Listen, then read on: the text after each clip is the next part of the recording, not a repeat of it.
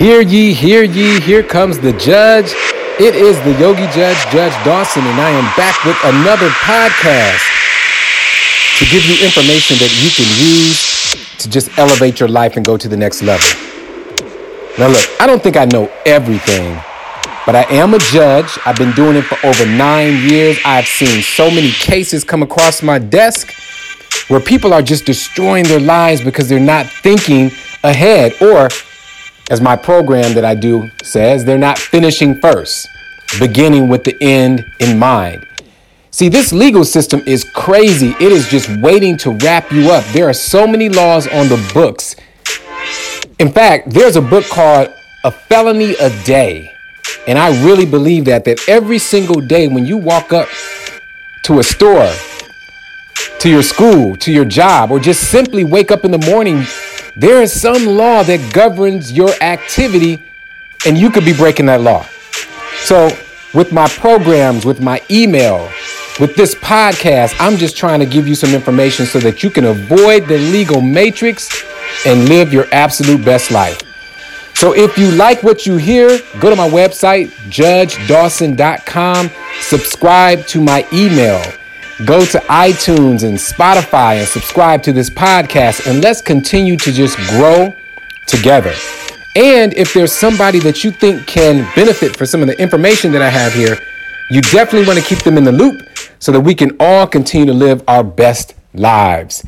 And if you've been listening to the podcast, you know I don't hold you long. I just try to give you information that you can use. So a lot of times these are very short hits, because something happened in court or something inspired me, but I got to give it to you, because if I'm not sharing my wisdom, then what am I doing? What's the point?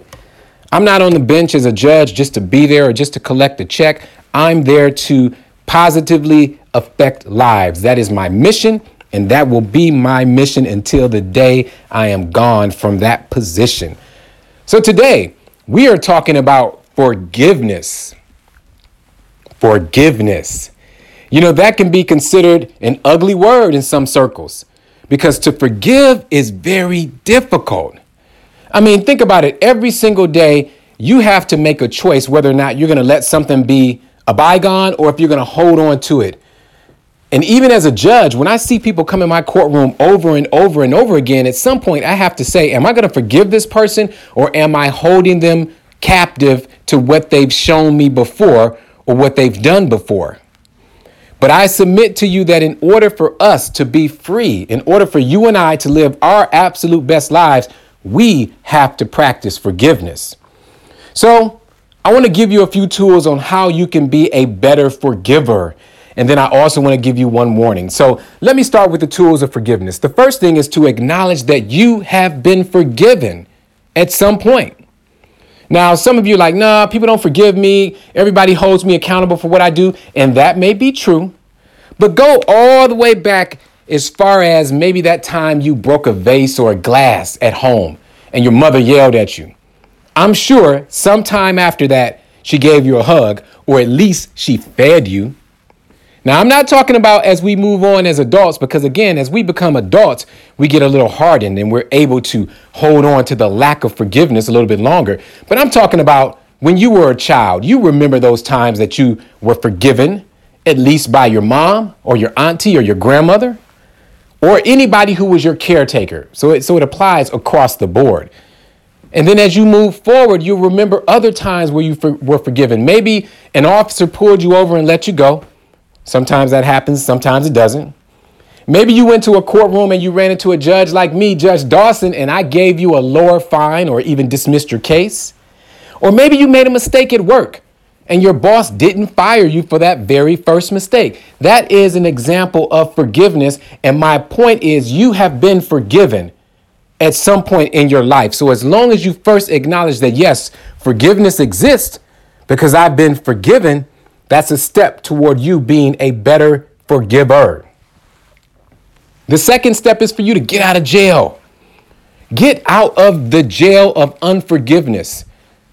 See, what we don't realize is that when you refuse to forgive people, you are basically putting yourself in a jail. You are basically saying, you know what? I am going to stay stuck here. I don't want to forgive anybody. I want to stay mad. And in fact, that's what will happen. You will stay mad. You will remain stuck. And that will be your destiny.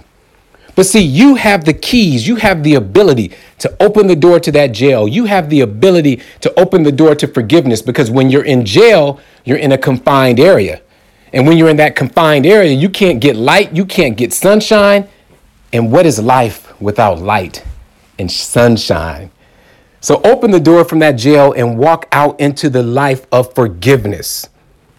The next point is to take control. See, there are very few things that we have absolute control over. And I talk about it in my webinars and my workshops. You know, you have control over certain things, but most things in life you just don't. You don't control the weather. You don't control what the person's going to do when you run into them. You don't control what happens when you get to work necessarily, but you do control a few things. And one of them is your ability to forgive. So take back your control. And then after you take control, we have to go a step further. The next step is to actually take responsibility. See, it's enough to say, you know, yeah, I control my forgiveness and I can decide whether or not I'm going to do it or not. But the next step is to take responsibility and say, you know what? If it's going to be, it's up to me. So if there's going to be forgiveness, it's up to you to forgive. That's something that you totally control. So I'm telling you, if you want to live a more enriched life and enriched existence, begin to forgive today. Not only forgive others, but forgive yourself. How many times do we beat ourselves up over and over and over again because of the mistakes that we've made?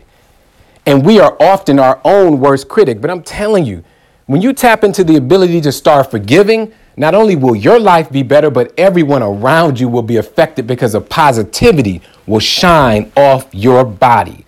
So forgiveness is important. Now, here's my warning.